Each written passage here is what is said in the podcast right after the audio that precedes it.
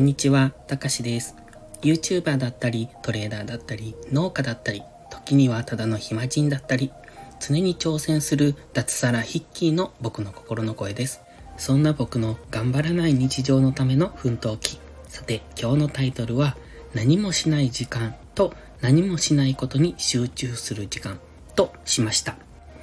インターネットの普及でスマホがかなり便利になり、そしてどこでも仕事ができるし、どこでも考えること、どこでもメモを取ること、どこでも勉強することができるようになってしまって、それは良くもあるんですけれども、おそらく僕たちを、うん、せかせかと働かせすぎる、そんな要因にもなってると思ってます。働くっていうのは、あ別にその仕事をするとかじゃなくって、自分の中で何かをしたり、知識欲であったりとか、うん、何か行動や活動をしたりするのもそうなんですが、便利になりすぎて効率化が進みすぎたせいもあるんでしょうけれども、それゆえに、うんと短時間で多くのことを処理できてしまう、そんな世の中になってしまって、逆に忙しくなってるんじゃないのかなって思います。僕なんかもそうで、まあ、忙しいと言っていいのかどうかわかんないですけど、結構一日忙しかったりするんですね。まあ、忙しいというか、やることが多いというべきなのかもしれない。まあ、みんなきっとそれなりに持ってるとは思うんですよ。やりたいこととかやるべきことっていうのがあって、それを選択しながら優先順位をつけながら日々、えやっていってると思うんですが、でもね、そんな時、ちょっと疲れたりしませんかね？特に今なんか季節の変わり目で疲れやすいんじゃないかなって。まあ僕自身がそうなんですが、うん、暑かったところから朝夕が最近涼しくなって、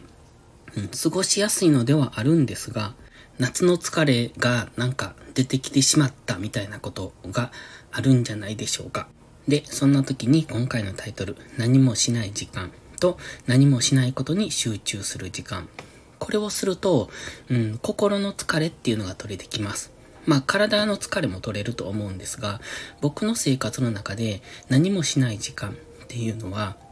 うん、夕方から夜にかけてなんですね。午前中に朝ルーティンをして結構頭を使う。昼から農業をして、うん、結構暑い中での作業なので体を使う。そして帰ってきてからシャワーを浴びてそこからの時間。まあ何もしないというか何もできないというか脱力した時間になるんですね。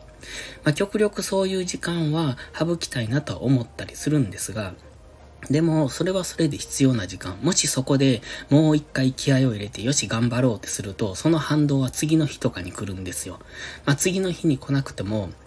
どこかでまとめてくるんですね。ということは、やっぱり僕たちは休憩、休息が必要なのであって、それを上手に生活の中に織り交ぜないといけないとも思います。ということで、一日の生活の中で何もしない時間っていうのは持つのは大切なことだとは思うんですが、なかなかできないっていう人もいるでしょうから、何もしないことに集中する時間。うん、これちょっと言い方が微妙なんですけれども、マインドフルネスなんかがそれに当たるんですよ。マインドフルネスって座禅なんかもそうなんですが、歩きながらでもできるんですね。まあ、なかなかその、うまくできるのかどうかは微妙ですけど、マインドフルネスってね、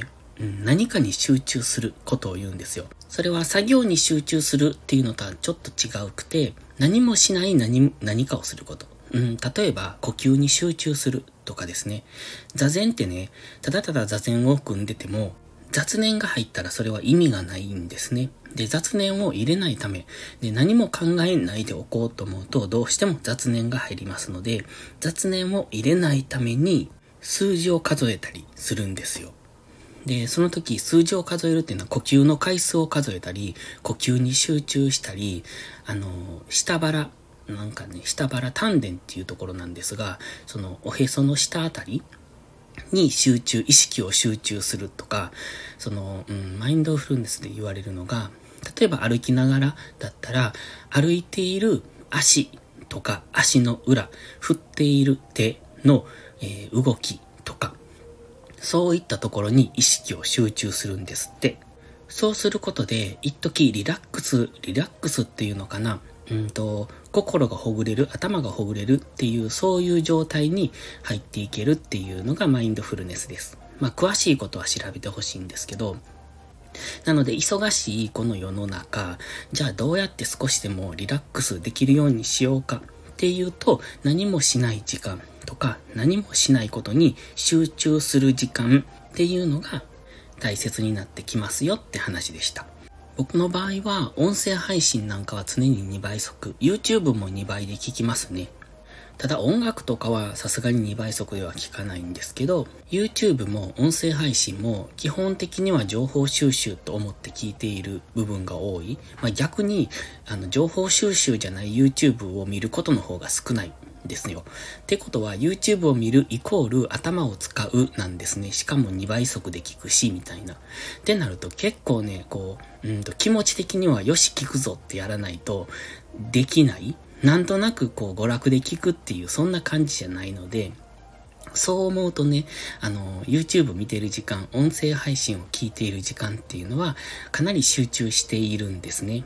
で、車運転してでも音声配信聞きますし、あと農作業してるってもできるときは音声配信聞きます。で、何も考えないときっていうのは、ただただ作業に集中しているとき、あれはあれでね、僕の中でいい時間だと思ってるんですよ。ただ、無心に作業をするっていうのは何もしないことに集中する時間っていうのと一緒なんですよね。ある意味マインドフルネスだと思ってます。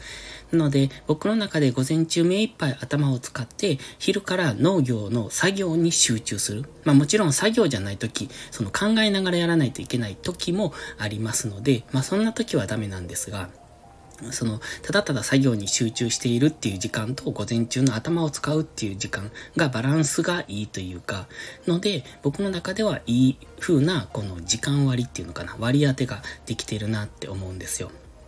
そんな感じで何もしない時間を作る。そして何かに集中して何もしないことに集中する時間っていうのは多分、うんと、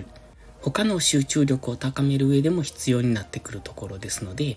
もしよかったらそういうのも取り入れてみてはいかがでしょうかということですね。あとは、わざとゆっくり動くとか、そういうのもいいみたいです。僕はやったことないんですけど、わざと動作をゆっくりにしてみる。動作が速くなるとどうしても、息遣い、息遣い、呼吸が浅くなっていくんですよね。まあ、スポーツなんかしてて気づくことはあると思うんですが、呼吸が浅くなると視野が狭まるんですよ。なので、あえて動作をゆっくりすることによって呼吸を深くする。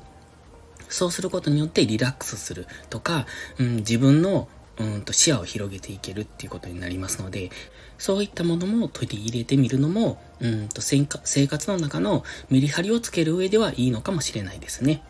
ということで今回は何もしない時間と何もしないことに集中する時間ということでお話ししてみました。584回目ありがとうございました。